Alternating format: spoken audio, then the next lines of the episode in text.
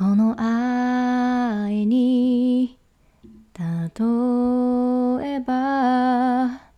名前をつけるとしたら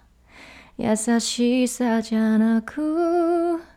華やかでもなく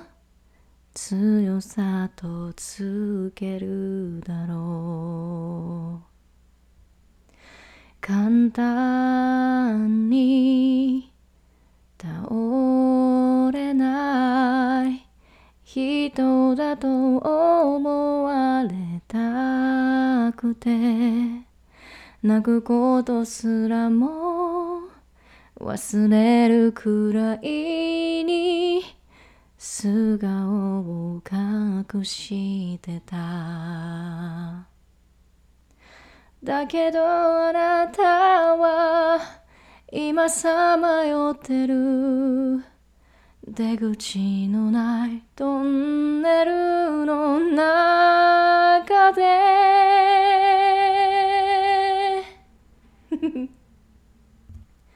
世界一長い夜にも必ず朝は来る。あなたはまた笑うよ。太陽に抱かれて。はい。歌いました。歌いましたというかね。あの私の大好きなアンジェラ・アキさんのえー、背景違う間違えた。始まりのバラードですね。背景15の君はまだちょっとあの違いますね。うん。あのこの歌は結構私というかこれこの歌結構好きな人いるんじゃないかしら？あの音程的にもすごくうんこう耳に入りやすいというか聞きやすいメロディーにすごいなってるんじゃないかなって思うんですよね。私あの音楽の勉強あんましたことないですけどでもやっぱりあのスッと入ってくる曲の特徴ってやっぱり何かしらこの統計みたいなのってあると思うんですけどまあ例えばスピッツさんの「タラランタンタラララララララララララララララっていう、えー、この歌あるじゃないですか。うんあのこの歌の A メロというか A メロじゃないなあの伴伴奏というか伴奏じゃないなあのなんかあの入りの音も私たちの耳にすごくすごく、うん、心地がいいというかなんかそういう音になっていたりとかするんじゃないかしらって思ってたりとかするんですけどまあ一人でねはい。えー、まあそういうそういうというかまあ今日の今日歌った歌った歌はですね、えー、アンジェラ・アキさんの「バラード」という曲でございます。この「バラード」という曲は結構私思い入れというかあのカラオケとかでよく歌いますね。やっぱ歌いやすい。私にとってはね。私にとっては歌いやすいのですごく歌っていたりする、えー、バラードの感じです。バラードの歌です。はい。えー、今日は今日も今日はというか今日もあの歌から始まりましたがあのなんで歌ってるかっていうとこなんですけど私が好きで歌ってるんですね 好きで歌ってるんですあの表現っていうところをやっぱしたいんですよ。あのー、なんやかんやうん生きてたらさ表現することって忘れるんですよね。本当に忘れる？マジで忘れる。で私何をしてる時が一番楽しいかっていうとアフレコしてる時が一番楽しいんですよ。面白い話になるかもしれないんだけど、私ね、去年の、えー、5月6月ぐらいに、あ、もうあれから1年経ったんか !1 年経ってるんか。やべえあとなんか数ヶ月で、あと 5, か5月だよ !2024 年とかも。Oh my goodness! ちょっと話戻すけど、えっ、ー、と、2023年の5月に、えー、声優のね、えー、ワークショップにであの行かせていただいたんです。今まで演技も何もしてこなかった私が、あの音あの映像とね、映像に合わせて声を吹き込む、魂を吹き込むとか、感情を吹き込むとかっていう、その体験をさせてもらったんですね。で、えー、3回ほど去年3回、えー、東京に行きました。東京のね赤坂に行かせてもらったんですよ。赤坂見附ですねあれは。赤坂見附で、えー、14時ぐらいかなから14時15時ぐらいから17時ぐらいまでみっちりアフレコの練習をさせてもらって、そしてアフレコの練習っていう風に言ってるかもしれないけど、アフレコの練習じゃないんですよ、あれ。結局、深掘りすると。お芝居の、お芝居の練習なんですよね、結局は。いや、そりゃそうだろうって、やっぱり、あの、こう、声優さんたちのね、話を、それまでに、その、ワークショップの話をするまでに、あの、聞いていたりとかすると、本当にさ、あの声優さんたちが言ってる、えー、声というのはもちろん AI でもあの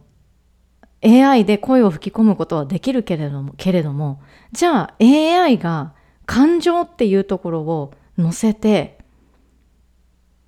場面場面で考えながら感情っていうところを乗せながらセリフを言うことができるかそのセリフをえー、アニメのキャラクターの魂に変えることができるのかって言ったらそれはできないわけだからだから生身の人間を使って僕らの僕らというこの声優声が優れているという声優っていうところを使って、えー、映像音響監督とかは僕たちにオファーをしてくれているっていうことを言ってくれた言ってくれている言葉を私はずっとずっと私もともとアニメだアニメ好きだったりだとかあのねあの二次元好きだったりだとかっていうのがあるからずっとずっとこう声優さんの話を聞くたんびにそれをずっと言われてきたのを覚えてたんだけれどだけれどもなんかねちょっとこうなんだろうこう現場でその5月6月にあのこの2ヶ月にわたって東京3回行かせてもらった時に本当に最後のね、えー、そのあのワークショップが3回あったの。3回のうち1回の最後の1回は音響監督が来てくれてで音響監督さんとが言ってくれたことが本当にそういうあの声優さんが言ってたことそのままだったの。やっぱね現場で聞くのと声優さんメディアで声優さんたちから聞くのとでは全く違うしメディアで音響監督さんから聞くのとでは全く違うしなんかもう本当に点と点が線でその現場でつながったっていうような感覚そういう感覚をさせてもらってで結局あのアフレコって演技だからもうもうね言われてることが本当にマイクの立ち位置マイクの距離感だったりあとは映像で遠くに向いて喋ってるんだから遠くに向いてマイクの前でも喋らなきゃいけないでしょって言ったりマイクの使い方っていうところもそれもね教えてもらったのよ。うん、で私はあのー、まあ、女性として 生きてるけどなんかあの何て言ったらいいんだろうな。もしかしたらあの男性のパートもやらなきゃいけないっていうふうに思っっていて。男性のパートもやらなきゃいけないって思ってたからなんかねこうあの一番最初に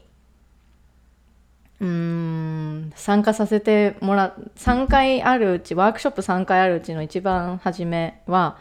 もうねあのみんな女性のなんかこう本番収録本番前に何回かビデオ流してくれるんですよ。でその時に私がやってたこととしては、えー、女性じゃないですか女性は女性パートをやらなきゃいけないかったみたいなんですよね。で男性は男性パート。で、その私がの組まれてるくあのグループは男性がいなかったから、全て女性のパートだったんですけど、あの、その、何も収録かかってない時に、映像をね、映像とね、一緒に喋ってる時、なんか練習で喋ってたりとかする時、みんな女性のパート、あの、なんて言ったらいいの？合わせて女性のパート言ってんのに、私は、なんかその、掛け合いみたいな感じになって男性パートをこうあの あのアフレコしちゃうみたいなね。なんか面白い現象が起こっててああなんか全然知らない世界に入ってきておもろいなみたいなところはありました。何この雰囲気？みたいな。感じに多分なってたと思う。一緒に、一緒にあの、収録というか練習させてもらってた時、時には。うん、あ、こいつなんか、男性パート言ってくれてる。おっしゃ、乗ってやろうみたいな感じ。そう。多分、思ってくれてたと思う。なんか、あれ、男性パートやってるけどな、この人、みたいな。ただそれだけ。そう。で、まあ、そこから収録がつながるは収録になるわけですよ。でやっぱりそのなんだろうな音響監督さんからもらう指示っていうのがまあその時に人生初めてだったんですよねその1年前の5月。もう何て言ったらいいんだろうじゃあ音響監督が指示してくれたのが、うん、ここぞっていうところで指示してくれたのがね、あの、叫びのシーンだったんです。Sorry, sorry! Say I am sorry! っていう、こういうセリフがあるんですよ。で、このセリフのシチュエーションってすごくこうヒステリックで、うーん、なんというか、こう、エゴがバーンとこう出てきていてそして怒りも出てきている。というような、え、シーンなんですけどこのシーンのに入る前にもうとにかくもう変に変に叫んでくれ。変に変にというかもうもうとにかくもう我をも忘れて叫べというふうに言われたんですよ。でもさ私たち、これ話戻るけど、一番最初の話戻るけど、表現って私たちしてますかっていうこと。日常で。日常で表現してますか？叫びの表現してますか？してねえんだよ。してねえの。怒りっていうものを外に出したことがない人の方が多いと思うの。そして怒りっていうものを何て言うのかな。まあこれ、うん、本当にねこれはあの難しかった。本当に難しかった。例えばうーんやっぱり韓国のドラマとか私よく見たりとかするけどそしたらやっぱりみんなさこう激しいシーンとかあったりするでしょ。怒りをこうわらわにして激しいなんであんたそんなこと言うなやみたいな、なんかそんな感じ？の、あの、シーン？あるじゃないですか。まあ、日本でも時たまあったりするけど、でもそれってなんかこう、サイコパス的な感じの、あの、ドラマの、うん、中であるっていうか、サイコパスドラマにこう使よく使われる感じなんだけどうんなんて言ったらいいんだろうなこう韓国ではまあゴリゴリどどんなドラマでもなんかこう怒り狂ってみたいなそういうのがあったりとかするんですけどでも日本であんまないんですよねそういう。おそらくね。おそらくないと思うんですよ。あんまりこう乱れて変に。変にって言ったらあれやけど、うん、でも変に見えるんだよね本当にヒステリックだったりなんだろうなこう怒りをあらわにした時ってすごく変に見えるしすごく惨めにも自分の中でも思うんですよ。うん。なんで私こんな風に怒ってるんだろうみたいな感じにもなってくると思うんだけどそんなのはどうでもいいと。そんなことどうでもいい。だって画面の中のこのあのキャラクター画面の中のこの人物はどんな思い出なのかとかどんな感情でそしてどんな、えー、相手に対してどんな思いを持ってこの言葉っていうところを発してるのかこの、えー、キャラクターはどういう性格だからそしてこのキャラクターが大切なものはとか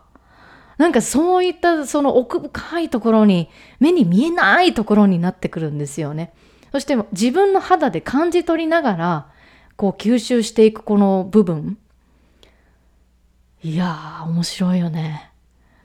今考えただけでもなんかこう声が震えながら声が震えそうになるぐらいこ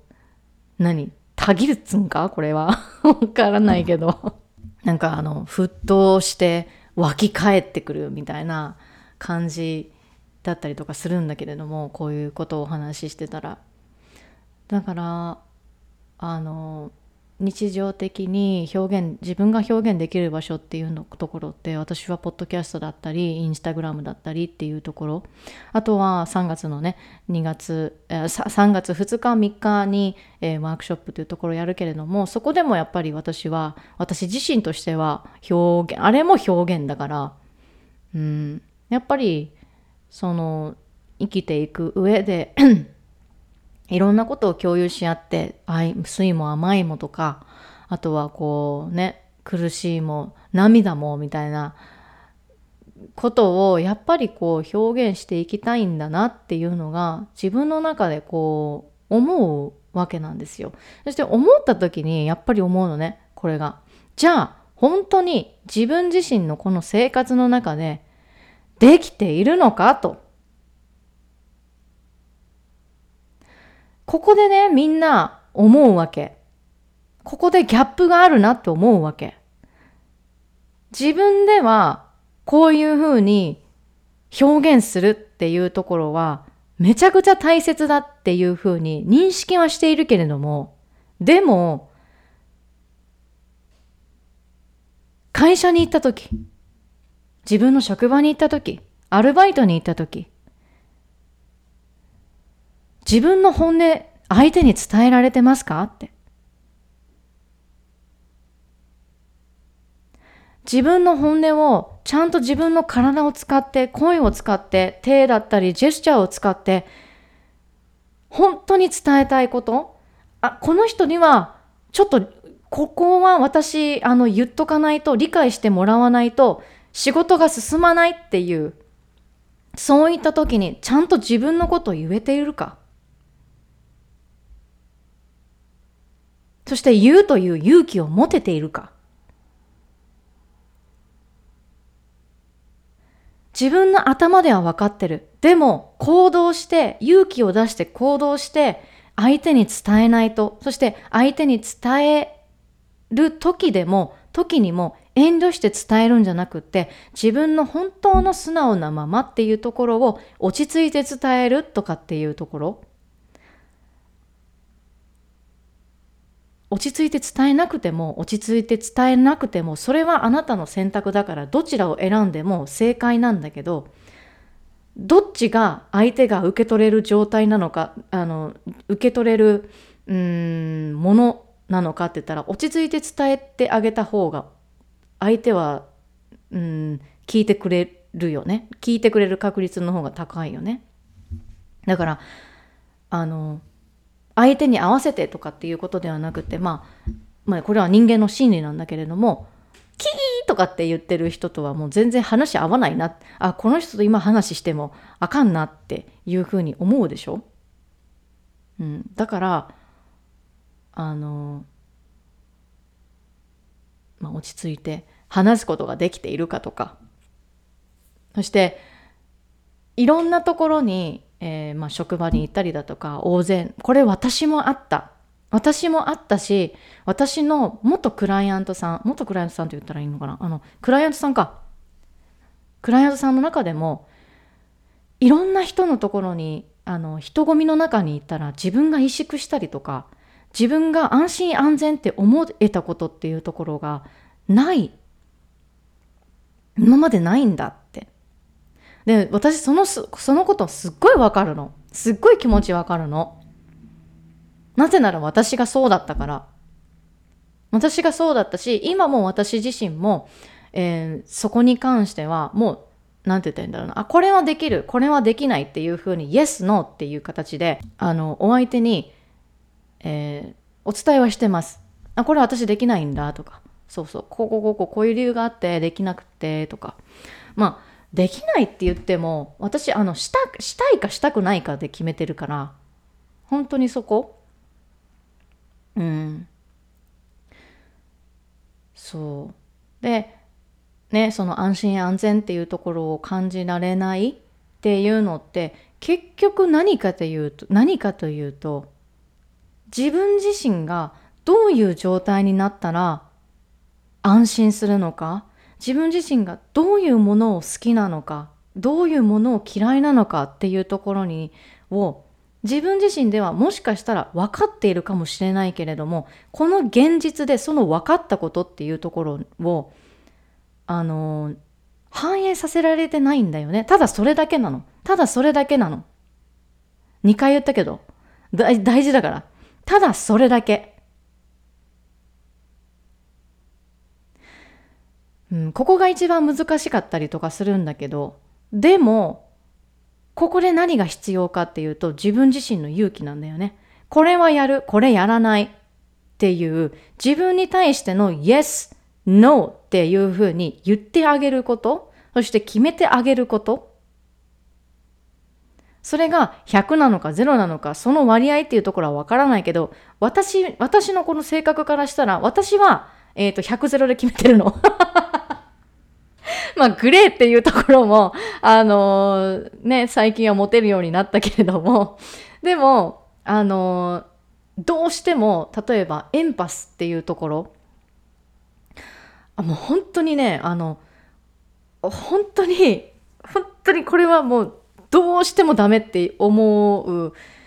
ことがあって、やっぱり人混みの中に、こう、わーっと入っていくっていうところが、一番嫌だね。でそういう風になった時にそういう風な状況になる場合には本当に自分自身のあの体がね何て言ったらいいんだろうなこう内側からこううん何て言うかなこう活力がある時にしか参加しなかったりとか、うん、そういう風なことをもう本当に決めてるんだけどね。そう。最初の話に戻るけれども、今までの話全部つながるんだけど、表現してますかって。私はすごくと問いかけたい。行動してますか？この現実で。あなたが今、悶々と頭の中で考えていること、こういうふうにした方が絶対いいんだろうなって思うことをこの現実でできてますか？って。現実で自分で選んで、できてますか？こっちを選ぼう。だから私はこうしようって。できてますか？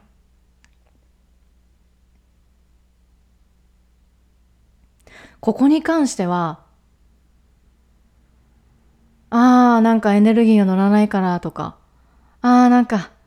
今までやったことがないからとか、そういったものは全部言い訳であって、すっごいあの厳しいこと言うかもしれないけど、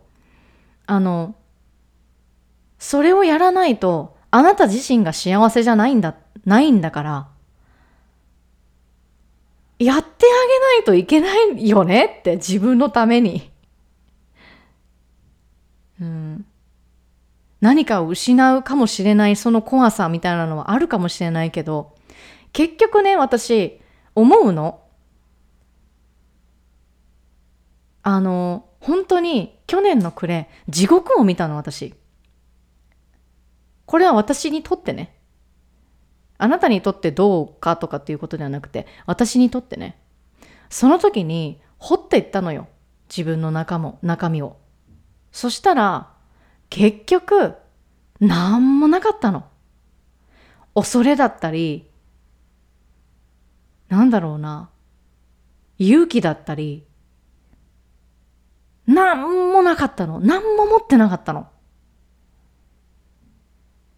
無だったのよ。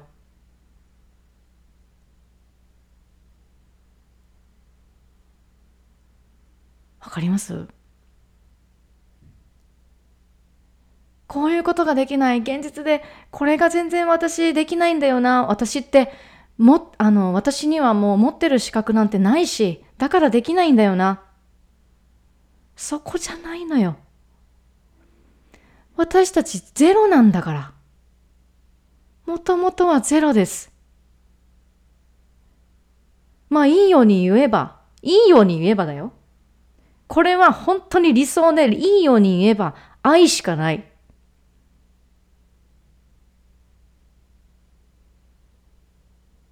無の中に愛っていうものがあれば愛っていうものがあるし、無の中に無っていうものがあれば無なの。それを決めるのはお前だよっていうこと。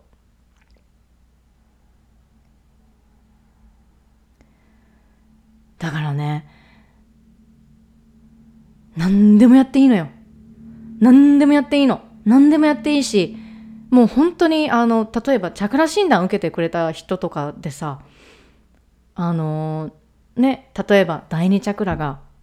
あーキーになりますねって。ここここのチャクラっていうところがちょっと今弱いから、じゃあ、ちょっとじゃあその弱いチャクラっていうところを、えー、こう、のバランスをとっていくために、じゃあここのチャクラ、例えば第二チャクラっていうところを刺激していきましょう。第二チャクラっていうところを見ていきましょうっていうふうにえー、まあ、チャクラ診断とかではアドバイスさせてもらうんですけどね。でどういうふうにしていくかっていうところもサポートさせガイドさせてもらいます。それを言って半年後なんかすごい第二チャクラがねこれあのあのなんて言ったらいいのふわふわしたような感じで聞こえるなとかっていうふうに思うかもしれないし私自身も皆さんに対してこれを聞いているあなたに対してチャクラってどういうものかとかっていうところを話したことがあんまりなかったりとかするからふわふわしてんなみたいな感じで思うかもしれないけどチャクラって完璧なシステムなんですよ。本当に。あのロジックなんですよね。なぜならチャクラってすごい歴史があるから。歴史があってその歴史っていうところを歴史のものを私たちは今引き継いでいるんだけれどもでもその、えー、その歴史でね、えー、何かこうなんだろうな古い考えであったりこう誇りかぶった部分っていうところが今の私たちからしたら見えそういうふうに埃かぶった部分みたいな感じで見えるかもしれないけれどもその埃かぶった部分っていうところをこうはたいてあげて磨いていってあげればまた新しい何かっていうところがまた生まれるわけなんですよ。なのでそこがねなんかちょっと私あのチェチャクラってすごいなって思思ってたりとかするんだけどそのねだからねそのあのふわふわしてるとかなんかそういうふうに思うかもしれないけれどもあの響いてる人だけ聞いてもらえたらいいから私はいその第二チャクラっていうところがすっごいなんかこうあの意識し始めたらもう何て言ったらいいんだろうなこうやっぱり表現したいなっていうふうに思ってすごいこう喋ろう喋ろうとかっていうふうになったなったなってで行動っていうところを起こしてみたけどでもこの行動っていう A の行動っていうところは私には合ってなかったなかったんだよね。だから私と私としては B の行動っていうところを取ってみたの。同じ行動なんだけど、でも表に出す形としては全然違う形。でね、そのね、A っていう行動を取った時よりも B っていう行動を取って表に出した方が私的にやりやすかったの。って言うのよ。言ってきてくれるのよ。クライアントさんが、昔の。チャクラ診断受けてくれたクライアントさんが。だからさ、あの、私ね、チャクラを通して伝えたいことっていうのは、私たちのこの中心の中にある、えー、インナーコアですよね。インナーコアの中にはエネルギーセンターが7つあります。その7つっていうものはこの現実の世界で私たちが表現したり、そして私たちが感情あ感じたり、えー、私たちが学ぶべき、えー、出発点であったり、私たちが、うん、なんだろうな、ぶつかる壁であったりだとか、あとは私たちが目に見えないけれども感じることっていうところ、この情報っていうところが、このチャクラの中に全部入ってるの。で、私ね、ヒューマンデザインとチャクラっていうところをこう組み合わせて、チャクラ診断っていうところをさせてもらってるんだけど、結局お伝えするのって、チャクラにこう偏ったところだったりとかするのね。あくまでもヒューマンデザインっていうところは、えー、ちょっとこう、チャクラ診断の、えー、診断そのものに、そのものをちょっとこう 3D にさせるっていう感じ。奥行きを持たせる診断に対して奥行きを持たせるっていう感じで私はヒューマンデザインというところを使ってるんだけれどもあの本当にねこのチャクラっていうヒューマンデザインはタイプっていうのがあるのね。この人はこういうふうにした方がいいとかこの人はこういうふうに、えー、このタイプとかってあるんだけどチャクラに関してはタイプってないのよ。だから私のこの性格上タイプラベリング付けされたくないとか、えー、なんかこうこういうあねなんなんて言ったらいいんだろうな。あのこういう人って思われたくないとか私自身は自由だから自由なんだからこそなんでラベルラベル付けされなきゃいけないのかっていうふうに思ってる人とかは、まあ、結構私チャクラすごいいいんじゃないかって思うんだけど私自身がチャクラ選んでるから。そう。だからチャクラって本当に無限で本当にこの私たちのこの3次元えー、現実っていうとこですよね。現実で私たちが本当に向き合っていかないといけないことそして克服していかないといけないことっていうところのキーっていうものを全て持ち合わせているの。持ち合わせているし私たちあのチャクラが、えー、第5チャクラであれば喉なんですよね。この喉っていうところのキーワードって自己表現なのよ。自己表現であったりあとはもう本当にあの音に関わること？すごいでしょ？この第五っていうところもこの耳っていうのもちょっと入ってきたりとかもするんだけれども。だからね私たち歌歌えないとか私歌を歌う歌う人じゃないからとかなんかそういうあの感情をこう表に出す人じゃないからとかっていうのってあるかもしれないんだけど表に出して出せれるのよ。だってチャクラでチャクラのこの7つっていうところが私たちのこの体の中にあるから。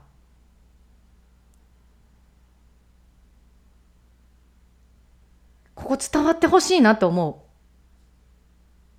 私たちのこの体の中には私たちが最大限に表現できる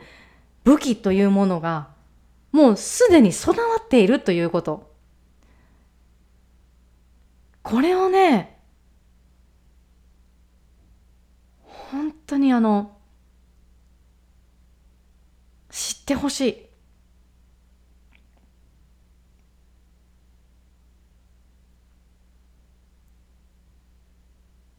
知ってほしいです。だから制限なんて全くないんだよ。さっき言ったよね。私言ったよねっていうか。どうした？今日。どうした？さっき、なんかすごいムキになってんだけど、私何？でもなんかすっごい伝えたいんだと思う。チャクラのすご、すごさみたいなのも。はい。えー、さっき言ったんです。私たちはもともと無だと。これは私の体とかか私の経験っていうところを通じて私はあの皆さんにお伝えしますあなたにお伝えします私たちのそもそもは無です無でもそこで無なのか無じゃないのかっていうのは結局自分が決めるわけであって結局は自分次第の考え方捉え方なわけですよ。そこから始まってるのね。だから私はこういう生まれで生まれのところだからとか私はこういうところこういう、えー、なんだろう幼少期を育ったからとか私はこういうふうにえー、育てられた育てられたからとか。私はこういうふうに、えー、自分のことをネガティブだってずっと思ってるとか。あとはなんだろうな。まあ傷のところで言えば、えー、過去にいじめられたからとか。あとは過去に母親から暴言だったりそういうところを言われてもう何も言い返せなかったっていう人ももしかしたらいるかもしれません。そういった方はそういった方でもチャクラっていうところはヒーリングっていうところね。もしかしたらインナーヒーリングでインナーチャイルドっていうところを見ていかないといけないかもしれないし。でそういうふうになった時にあのチャクラというものは最大限に発揮されたりとかっていうところはあるんだけれどもあのどんなあの私そうあのすっごい厳しいことを言うし今立ち直こんなこと聞いたらもう私立ち直れねえよとかっていうふうに思う人いらっしゃるかもしれないけど私がこうだからとかこういうふうに育てられたからとかいじめられてたからとかそういったことってすっごい辛いことかもしれないんだけど結局掘っていけば無なんだよって。いや意味のないことだよっていうふうにそのね経験が意味の意味のないことだよっていうふうに言ってるんじゃなくてその経験じゃあ生まれる前とかっていうのって無じゃない？だって私たち。ここ伝わるかどうか分かりませんが私も続行しますね。無なんですよ。その経験してきたこと辛かったことっていうところものってこの現実ででしょ？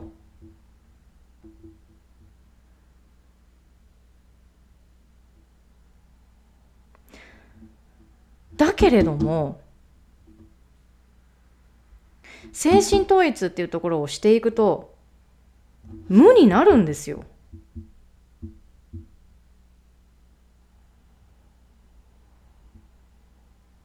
無になれる時が来るんです。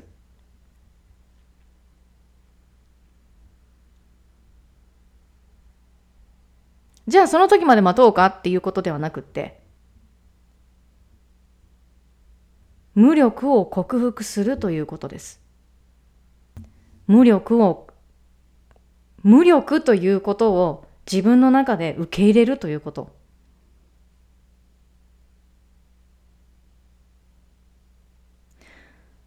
あのね私はこれをしてすごくあの、うん、自分の中で腑に落ちてで今皆さんあのあの聞いてくれているあなたに発信をしている伝えていたりとかするんだけれども本当に本当にそうなの。こういった経験があってああいった経験があってだからこれ私できないんだよねそれを言ってる時ってねあのただの言い訳なのね無力を克服するっていうのって言い訳もできないくらいになるの。あのそこまで行きなさいっていうことではなくってそこまであのガツンと落ちなさいよみたいな感じで言ってるわけではなくってね本当に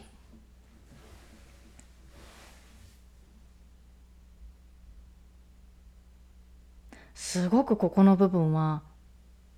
大事？って私の中で思った。でそれね本当にあの地獄を見た時にやっぱりこう掘っていた時に何があるんだろうって思って掘っていったらやっぱ何もなかった答えなんて何もないのよ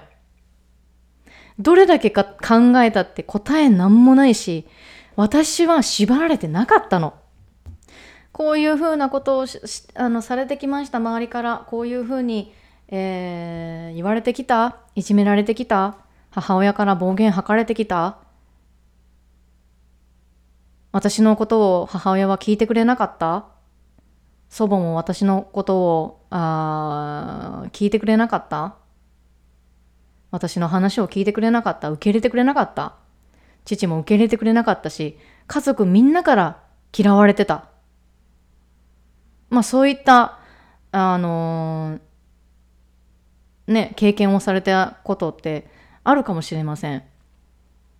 ある人もいるかもしれません。でもねそれを言えている時って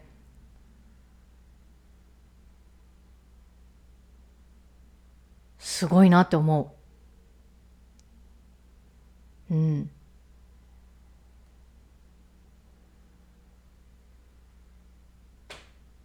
私自身もそれを言えてた時ってまだ自分にエネルギーあったんだなって。うん今なら思えるよ。思える。無力を克服した時って何にも感じないのよ。何もなかったなって。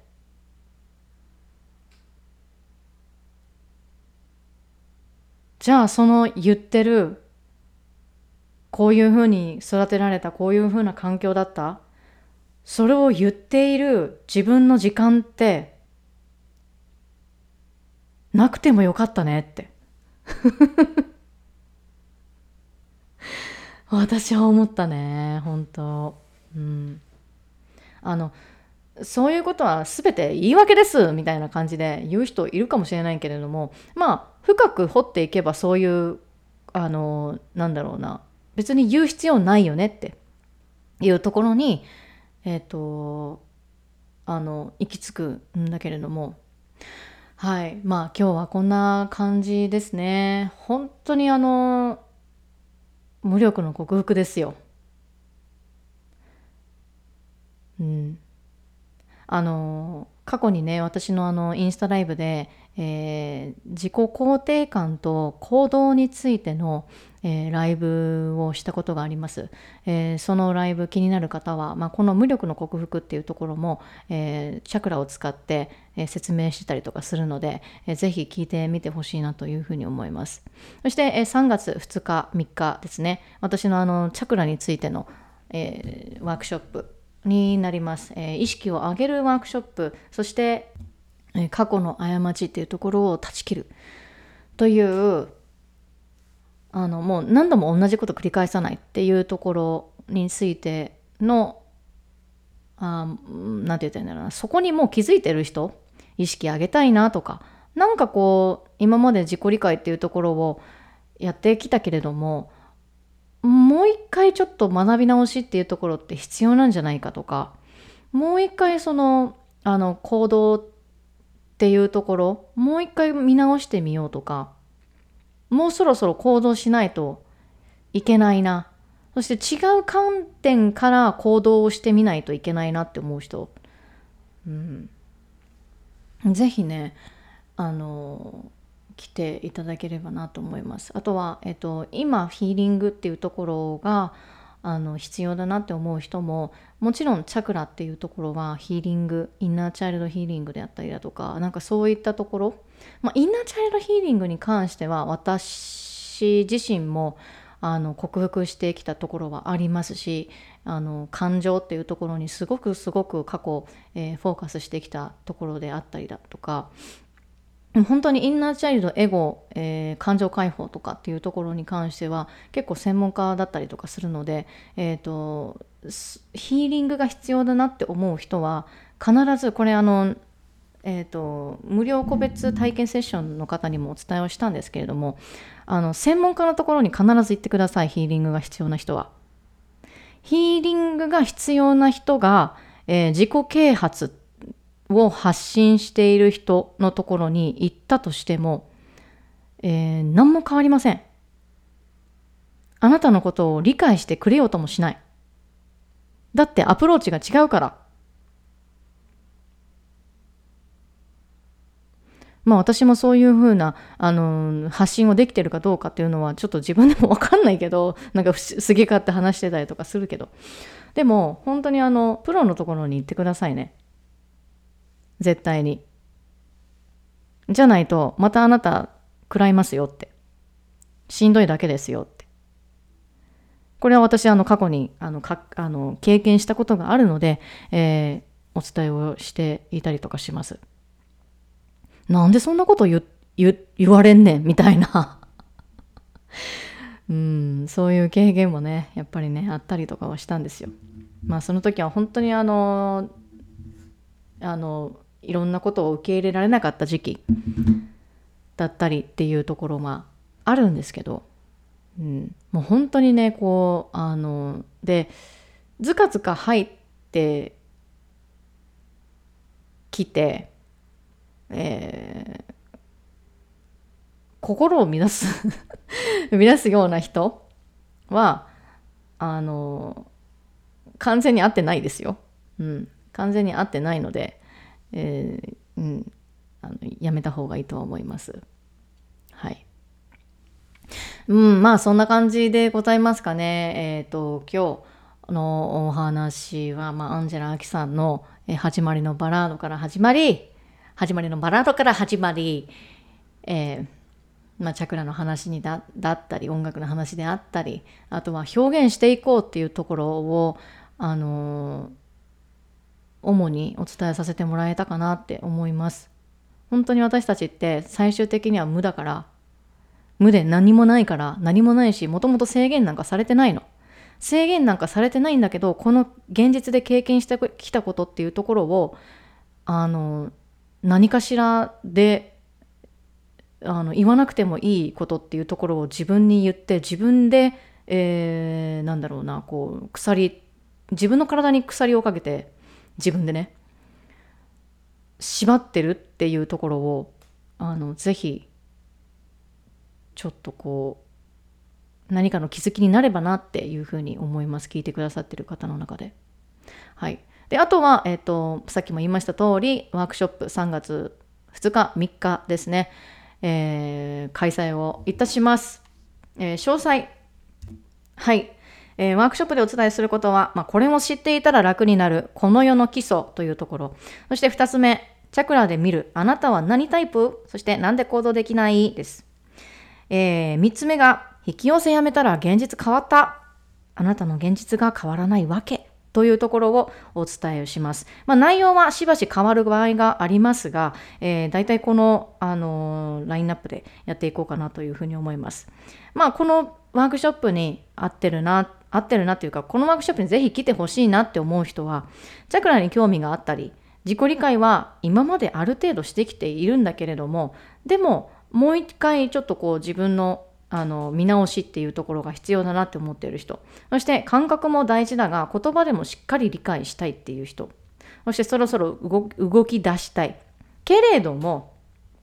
ここですね、えー、現実主義であ違う完璧主義で完璧主義っていうところが強かったり HSP 気質で行動が止まっている。まあこれ逆もしっかりなんですけど頑張りすぎて体を休めたいっていうふうに思っている。だからうまくこうね現実とスピリチュアルっていうところの、えー、バランスっていうところが取れてない。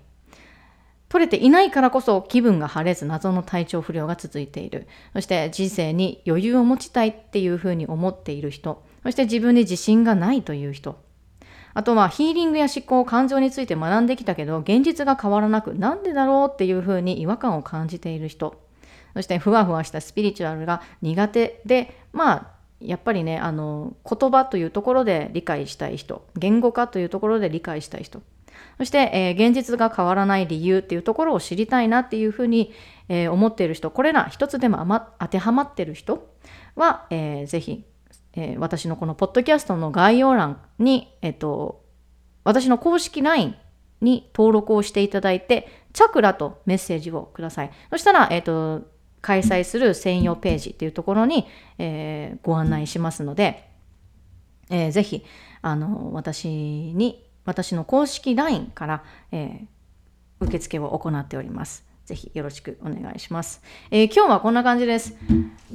はい、もう、もう終わりますね。はい、私もあの結構なあの教材っていうところをこう作っていかないといけないので、今日は終わりにしたいと思います。Thank you so much for listening my podcast, Akane Life, and see you next time. Bye bye.